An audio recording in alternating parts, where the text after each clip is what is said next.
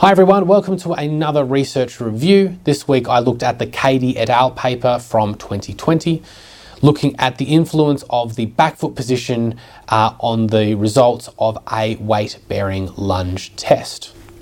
So, when it comes to any of our assessments or assessment techniques that we use, it's really important to make sure that they are reliable. That is, so when we uh, test, either compare patients to each other or are just retesting the same patient over a period of time, we want to make sure that our test is accurate and reliably this produces similar results or is going to uh, accurately show us a change if there is one. Because if our test isn't reliable in that way, the question is, is should we be doing it anyway? Because if there's variance that we're detecting, if we can't be, um, we can't rely on the fact that that's actually detecting a variance, not measurement error, then we can't be utilizing that information effectively. So what the study did is it took uh, 52 participants. Uh, they were athletes that were involved in cutting and change of direction sports. They then got them all over a couple of days uh, as well as um, repeatedly testing them during each of those sessions. Uh, got to do a weight bearing lunge test, and they set up the methodology in such a way to make sure that we, we weren't getting uh, any impact from participants warming up, doing the test repeatedly in quick succession, which may impact the results if they were testing different techniques what they were comparing is three different uh, positions of the rear foot. So one was completely flat on the ground, so back foot with the heel on the ground. The second position was back foot, uh, still weight bearing, but with the heel off the ground, so weight bearing on the toes.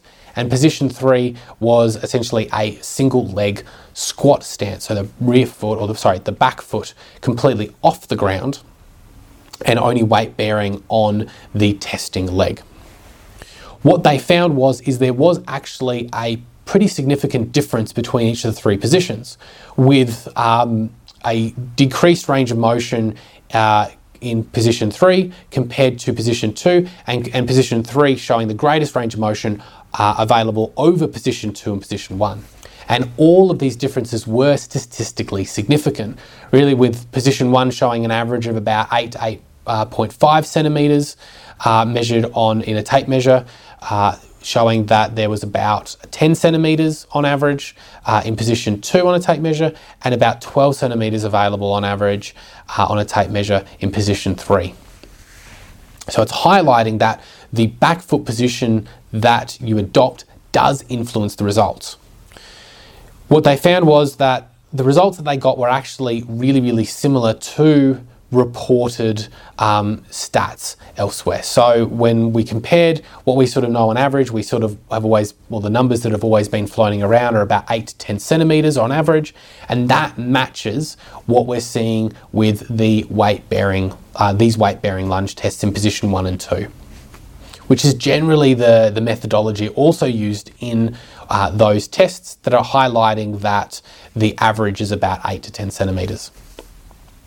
In position three, we showed that there was a much greater amount of range of, range of motion available, which makes sense because, um, or what the uh, authors were hypothesizing is that because uh, ankle joint dorsiflexion is achieved through translation of the, ta- of the talus posterior medially and the fibula um, anterior laterally, that it's sort of like this gliding sort of motion. When we have our, our weight or our center of gravity, center of mass further forward, uh, we actually get more of that translation available compared to when we have our weight or center, center of gravity more posteriorly or, or leaning back, sort of in a split stance between our two legs, that we don't get as much as that translation.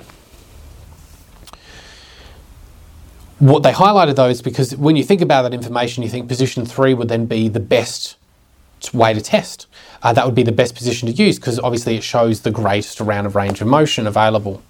However, they highlighted that a single leg stance can be influenced by things such as uh, potentially the participants or the patient's lack of ability to control medial lateral movement or torsional movements. So it's not a it's not going to be the most reliable method because when you're testing someone using a um, single leg stance, uh, the, all of the different ways that they could move could impact the results. And not everyone is going to be able to do a single leg stance either. So we think about elderly popul- populations, we think about young populations as well, trying to guide them through a movement uh, that would have to be quite strict in terms of how we control their movement. Um, but also certain certain ages, um, so younger ages, might not have the balance or the control to actually achieve it reliably. So their recommendation was that position two, so the back foot with the heel up, um, so weight bearing on just the forefoot was the uh, best sort of compromise, and it was also given the fact that it matches how uh, a lot of other people have previously done uh, the or previous studies have looked at the weight bearing lunge and produced average results. Uh, that makes the most sense compared to trying to use a new method that may not be uh, reproducible, but also we don't have as much information of averages and how we can interpret those results. What was interesting as well is that they found that the tape measure was the most reliable method for measuring uh, weight bearing lunge tests. So I was always taught that the most accurate way is to use angles because uh, foot size might actually uh, influence the results of weight bearing lunge test. And the issue that I always ran into and that was highlighted in this paper was it was always difficult to actually use any other method, so an inclinometer or a goniometer, because of bony landmarks on positioning. And so I always found that my results were highly variable. And that's exactly what this study highlighted as well, was that there is a lot more measurement error when we're starting to try and use angle meters. So while they might seem uh, more reliable because we're actually measuring the ankle, uh, well, sorry, the angle between the um, tibia and the ground. In reality, because it's difficult measuring it, and there's a lot of measurement error that can come in that's not the not the preferred or the recommended way at the moment. Simply using a tape measure because it is more reliable especially um, intra-rater reliability. So comparing it from from uh, p- the same participant um, repeated it over time or at different times that is the preferred method. Which is good because it's also the easiest way to measure as well.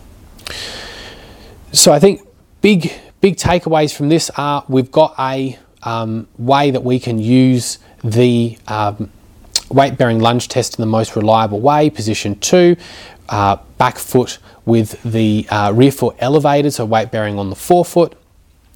Um, but it, I think what the what this paper highlights is something that we don't take into account quite often, which is what is the reliability and the validity of our tests? What are we actually doing, and does it tell us what we're doing and why? And so, when we look at a lot of our uh, assessment techniques, we should be asking more of these questions of, you know, is this actually, am I measuring what I'm measuring? And therefore, if I'm going to use this information to make a decision, uh, can I reliably say that differences compared to norms or differences that I'm seeing from the same person from time to time is actually true? And when we have a, a, just a cursory look at a lot of the other assessment techniques we do, the thing that I would highlight, and not something to be discussed now, but potentially in the future, is that a lot of our assessment techniques don't show that reliability and don't show that validity either. So I think we should be uh, it's great we get the weight bearing lunge test. We have a really reliable way that we can do it but we should be asking these questions of other other tests as well